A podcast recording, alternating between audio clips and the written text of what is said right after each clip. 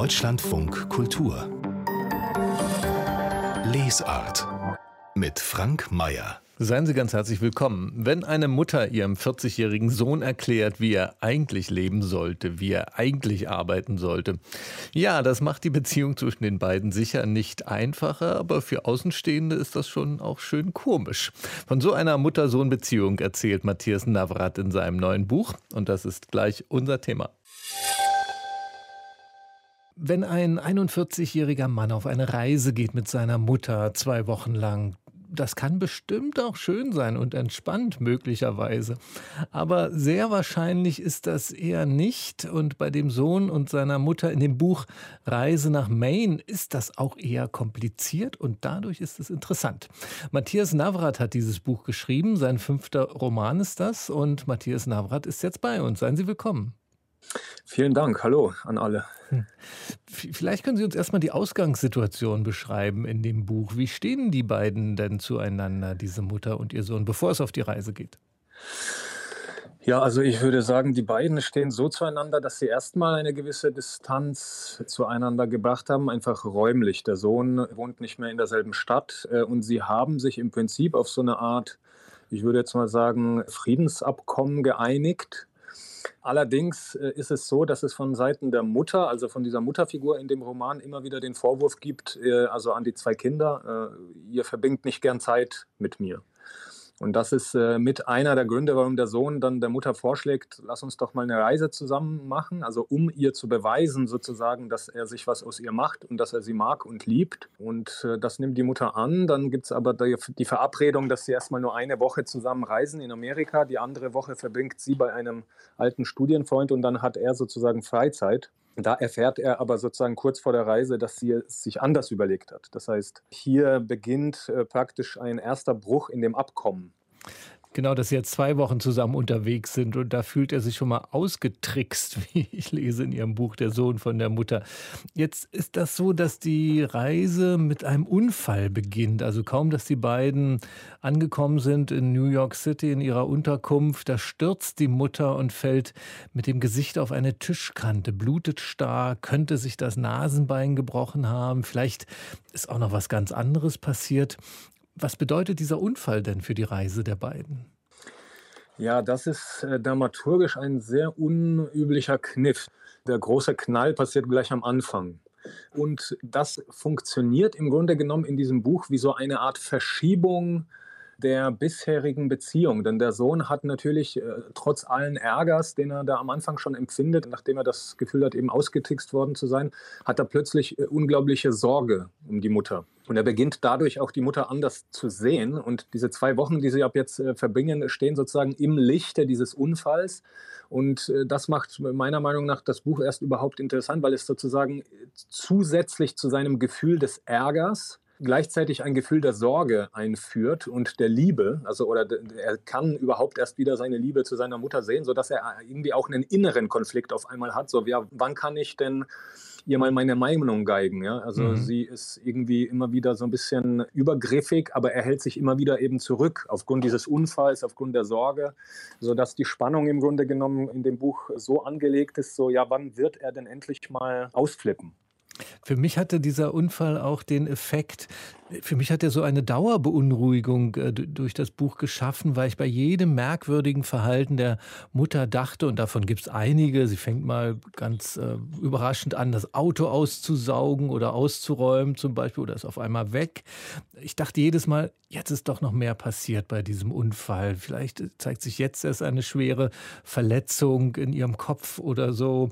War das für Sie auch ein Effekt, dass Sie damit auch, ja auch so einen Spannungsmoment in das Buch einbringen?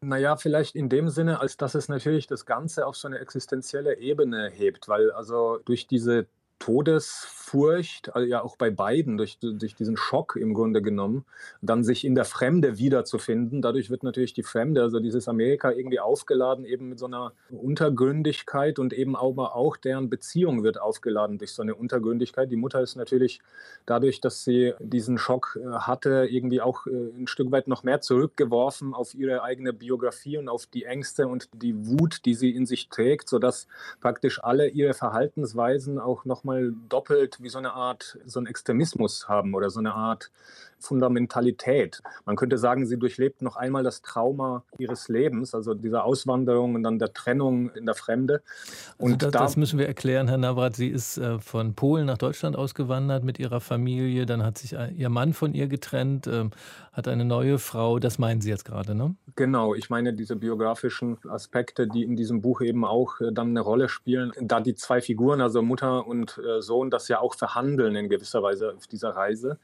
weil es eben darum geht, dass die Mutter, und das, da komme ich wieder zu, zu diesem Ursprungskonflikt zurück, die, dieses Gefühl der Mutter, dass sie keiner mag. Das hat natürlich mit der Familiengeschichte zu tun und auch mit ihrer Lebensgeschichte.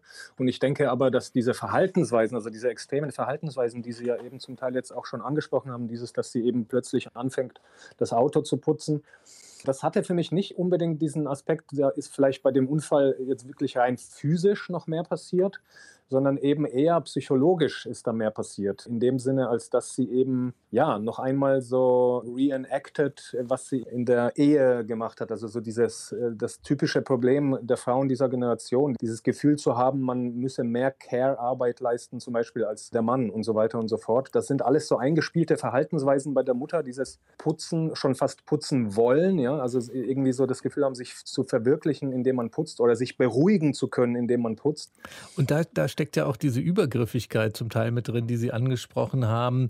Also die Mutter äh, macht das Bett für den Sohn, legt seine Sachen zusammen, obwohl er das gar nicht will. Und sie, sie schafft es dann auch oder er nimmt das zumindest wahr, dass sie ihm damit auch einen Vorwurf macht, weil er sich selber da nicht ausreichend drum kümmert und dann aber auch auf einer anderen Ebene, sie sagt dem Sohn zum Beispiel, ja, dieses mit dem Schriftsteller sein, such dir doch endlich mal einen richtigen Beruf. Schriftstellern kannst du doch noch als Hobby machen, was für ihn natürlich ein Generalangriff ist auf seine Lebensform.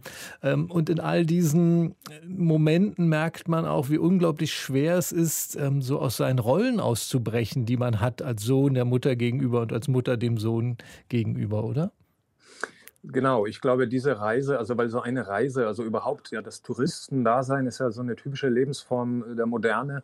Und äh, man denkt ja immer, man entkommt ja auf der Reise dem eigenen Ich oder dem eigenen Leben. Und die werden natürlich komplett zurückgeworfen auf dieses Leben, sind dann teilweise sogar auch noch eingesperrt in dieses Auto, mit dem sie dann durch die Landschaft fahren.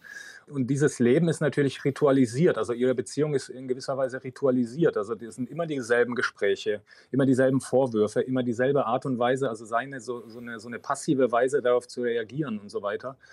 Und dann ist, stellt sich eben die Frage, so, vermag eine solche Reise das aufzulösen? Also gibt es da überhaupt eine Lösung für diese festgefahrenen Rituale oder wird das für immer so weitergehen sozusagen? Und dass die beiden äh, in den USA unterwegs sind, also erst in New York City einige Tage und dann reisen sie die Ostküste der USA hinauf, eben nach Maine. Reise nach Maine heißt ja das Buch. Was für eine Rolle spielt das? Ist das wichtig, dass Sie an diesen Orten sind?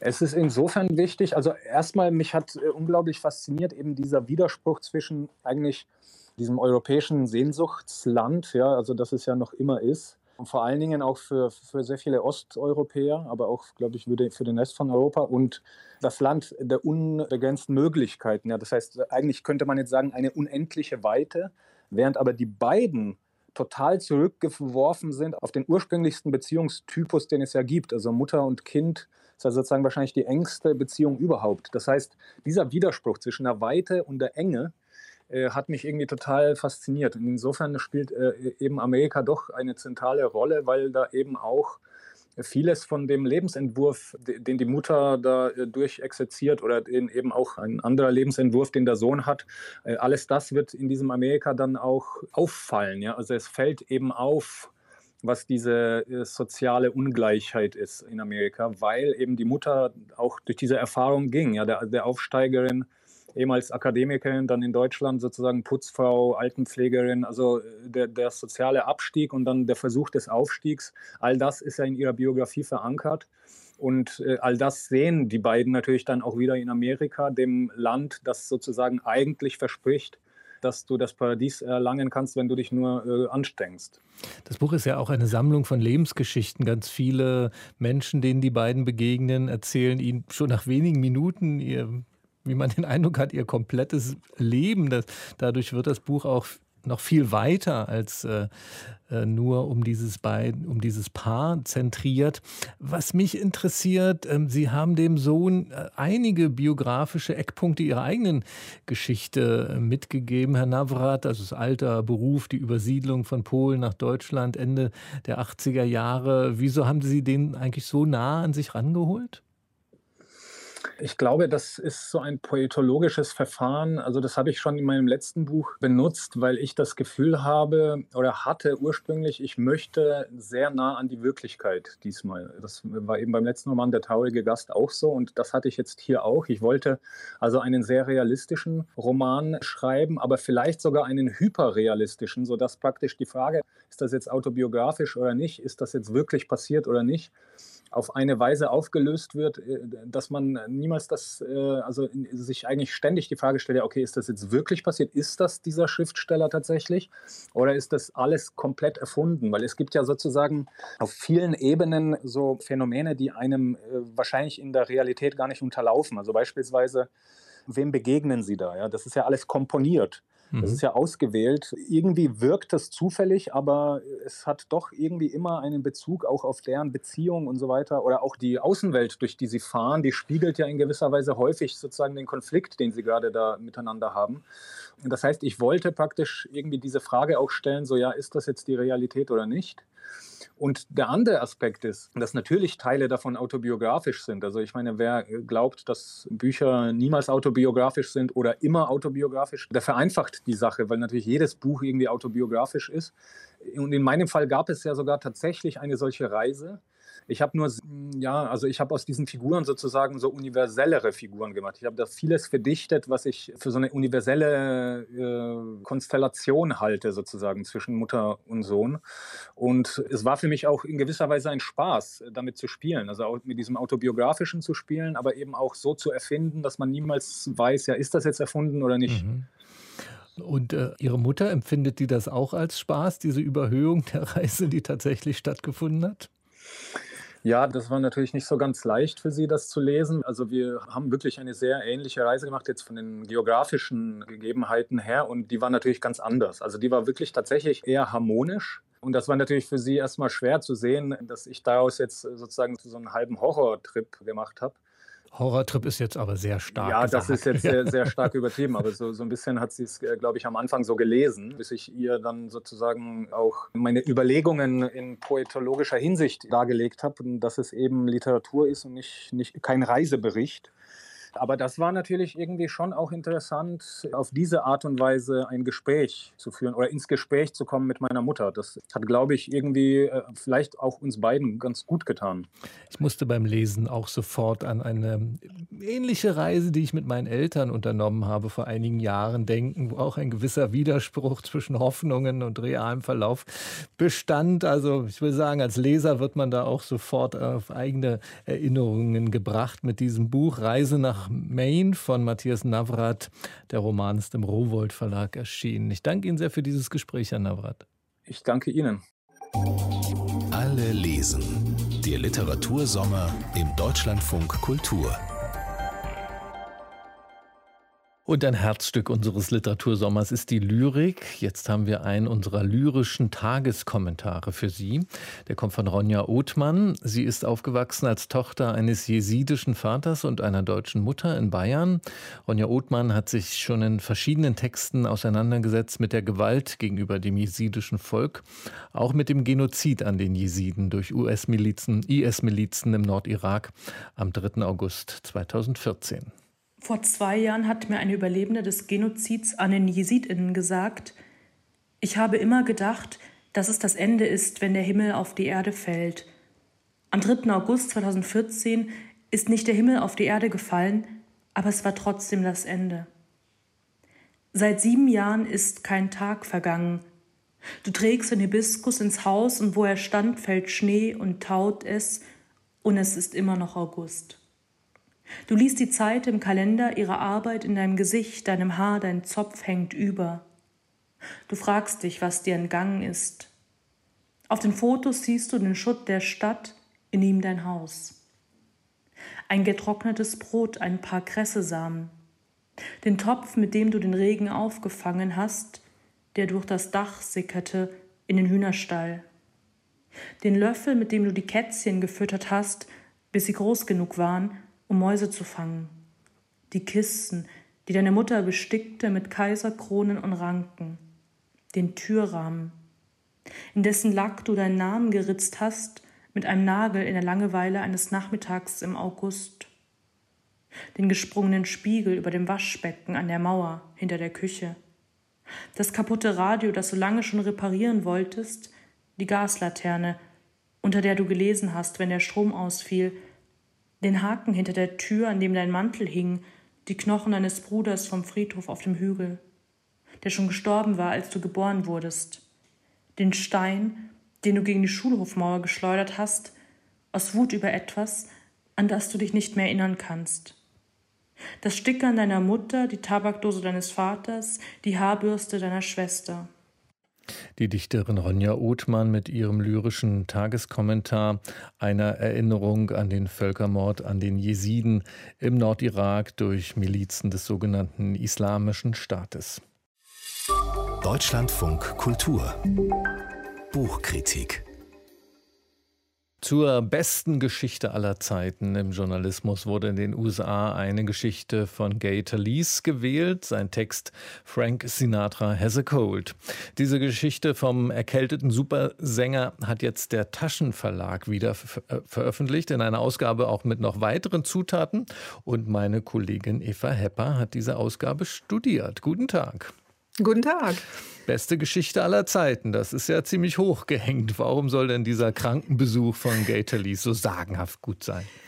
Äh, die Geschichte ist schlichtweg das beste Sinatra-Porträt ever. Also 55 Seiten lang, dicht erzählt, sehr gut beobachtet und wirklich eines der Paradebeispiele für, für sehr, sehr guten Journalismus. Und der Hintergrund ist, Gay Talese war mit Frank Sinatra 1965 fest zum Interview verabredet. Die Geschichte war beauftragt äh, vom Esquire, einem New Yorker Magazin. Alles war verabredet, aber Sinatra fühlte sich nicht so.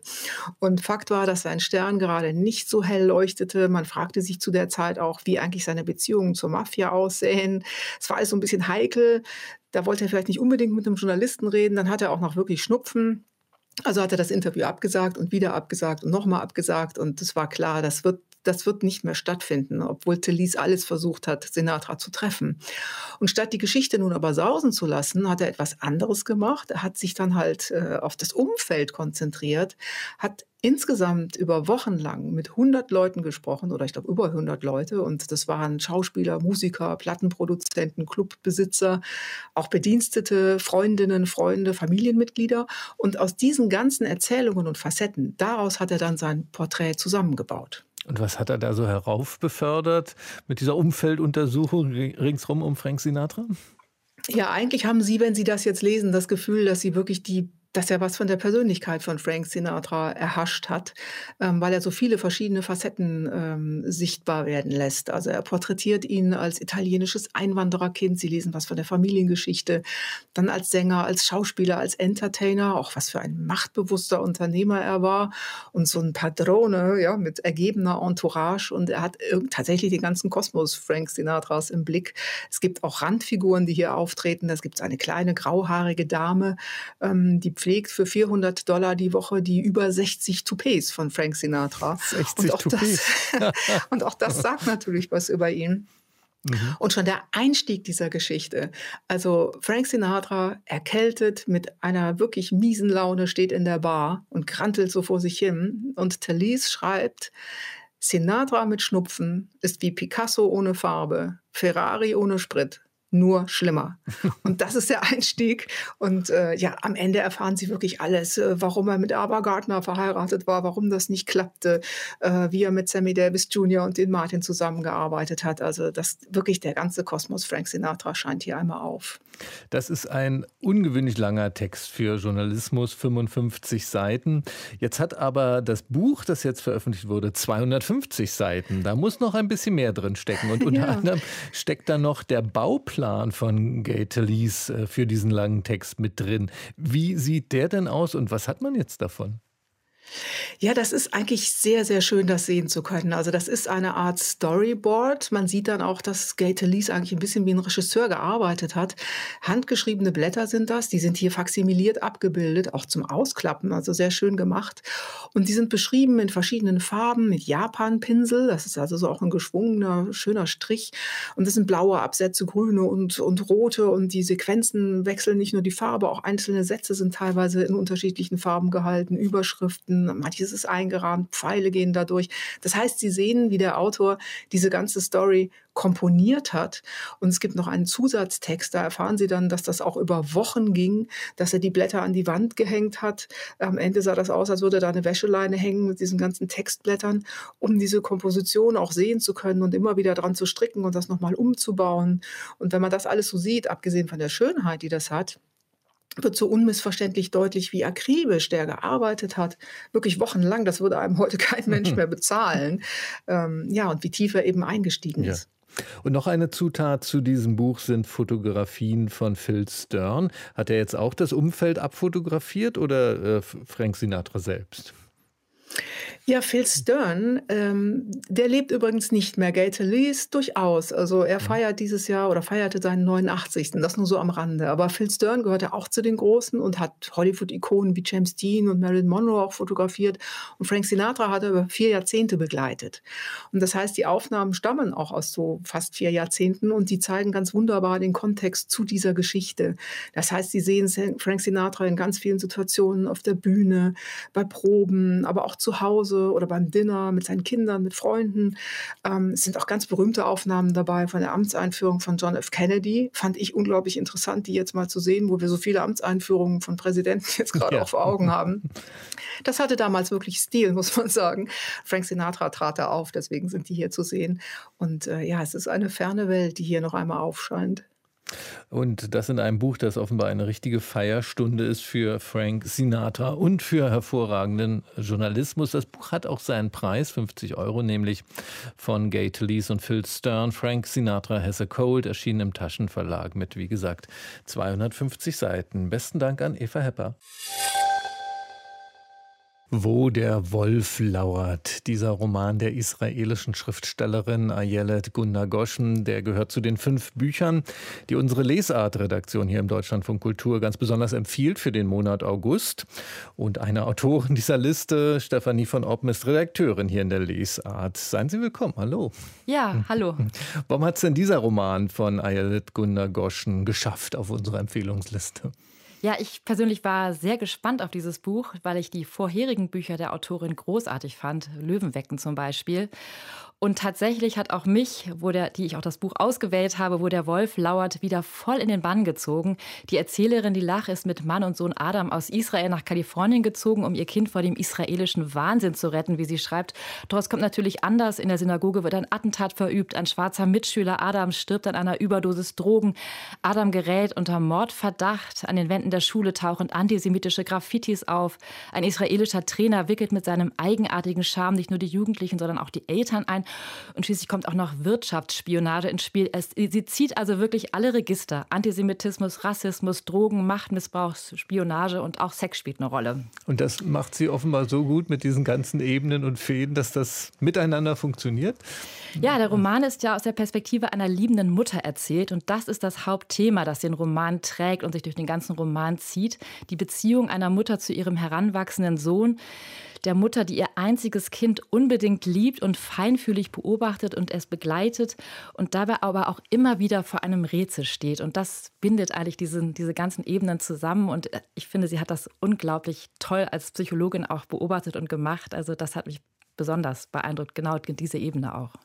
Und das zweite Buch von unserer Empfehlungsliste, das Sie uns ans Herz legen wollen, das heißt Minsk Tagebuch. Geschrieben hat es Zimmer, äh, Julia Zimmerfejewa. Vielleicht können Sie uns erstmal die Autorin ein bisschen vorstellen. Wer ist das? Ja, sie ist eine belarussische Übersetzerin und Dichterin, die als Intellektuelle auch immer wieder in Belarus öffentlich aufgetreten ist. Ihre Gedichte schreibt sie auf Belarussisch, was in ihrem Land von offizieller Seite eigentlich gar nicht gern gesehen wird. Und von ihr sind auch schon mehrere Bände, Gedichtbände ins Deutsche übersetzt worden. Und berühmt wurde sie im letzten Jahr vor allem mit ihrem Gedicht My European Poem, das sie kurz vor der Wahl gepostet hat. Und äh, worüber schreibt sie jetzt in diesem Buch, in Minsk-Tagebuch? Ja, sie erzählt zunächst, wie sie alle so voller Hoffnung waren äh, nach den Wahlen und als, als dann die, diese Massen von Leuten auf die Straße gingen. Sie ist geradezu euphorisiert, berichtet von den ersten Tagen. Sie erzählt auch Privates, wie sie in der Küche steht und Suppe kocht oder ihren Mann mit ihrem Mann zu alternativen Orten äh, geht, wo eben Theaterstücke aufgeführt werden, Kunstausstellungen und Konzerte veranstaltet werden. Also das ist so, also da äh, merkt man, es ist wie so ein Erwachen, was in den, auf den ersten Seiten äh, sie beschreibt. Ja, und dann kippt die Stimmung. Äh, sie schildert sehr eindringlich die wachsende Angst vor der Brutalität, mit der die Polizei vorgeht, wie immer mehr Menschen in den Gefängnissen verschwinden, auch der eigene Bruder. Und sie beschreibt, wie das auch ihren Alltag total verändert, wie das Paar eben auch irgendwie auf der einen Seite Angst hat, auf der anderen Seite sich auch verpflichtet fühlt, weiterzumachen und immer weiterzugehen. Aber schließlich äh, reisen sie aus nach Graz und äh, von, beobachten aber von da aus die Geschehnisse weiter. Also das ist äh, nochmal so ein ganz, äh, hat sie sehr, sehr eindringlich und äh, sehr berührend geschildert. Ja, berührend ist ja ganz sicher schon, was einfach passiert, was so vielen Menschen zugestoßen ist in dieser Zeit. Aber gibt es an Ihrer Art, darüber zu schreiben, noch mal etwas, was Sie besonders ergriffen hat an diesem Buch? Ja, es ist wohl diese, diese Selbstreflexion und Zartheit und Ehrlichkeit, mit der sie schreibt. Also es ist wirklich auch ein sehr, sehr persönliches Buch. Und ähm, das geht einem einfach so nah. Äh, insofern eine absolute Empfehlung. Und übrigens möchte ich darauf hinweisen, dass wir morgen im Programm ein ganzes Themenfeld zu dem Thema haben, zu den Büchern, die eben nach der Revolution erschienen sind. Da wird es wohl auch noch mal um dieses Tagebuch gehen. Ähm, also genau, es ist ja nun wirklich genau ein Jahr her, dass äh, diese Wahlen stattgefunden haben. Zwischen dem 4. und 9, also am 9. August waren die Wahlen und am 4. konnten die ersten Stimmen abgegeben werden. Also wie gesagt, Hinweis auch auf morgen und, ähm, und ganz großes Lob auch auf dieses Minsk-Tagebuch. Von Julia Zimafejewa, Minsk-Tagebuch. Darüber werden wir morgen hier sprechen in dieser Sendung um 10 nach 10 ungefähr. Und dann über weitere Bücher, die von Erfahrungen in Belarus berichten. Und wir haben hier an dieser Stelle zuerst gesprochen über den Roman Wo der Wolf lauert von Ayelet Gundagoschen. Zwei Bücher von unserer Empfehlungsliste für den Monat August. Fünf Bücher stehen immer auf auf dieser Liste. Da können Sie sich besondere Anregungen aus unserer Redaktion für Ihr Lesen in diesem Literatursommer, in diesem Monat August holen. Besten Dank an dieser Stelle an Stefanie von Oppen.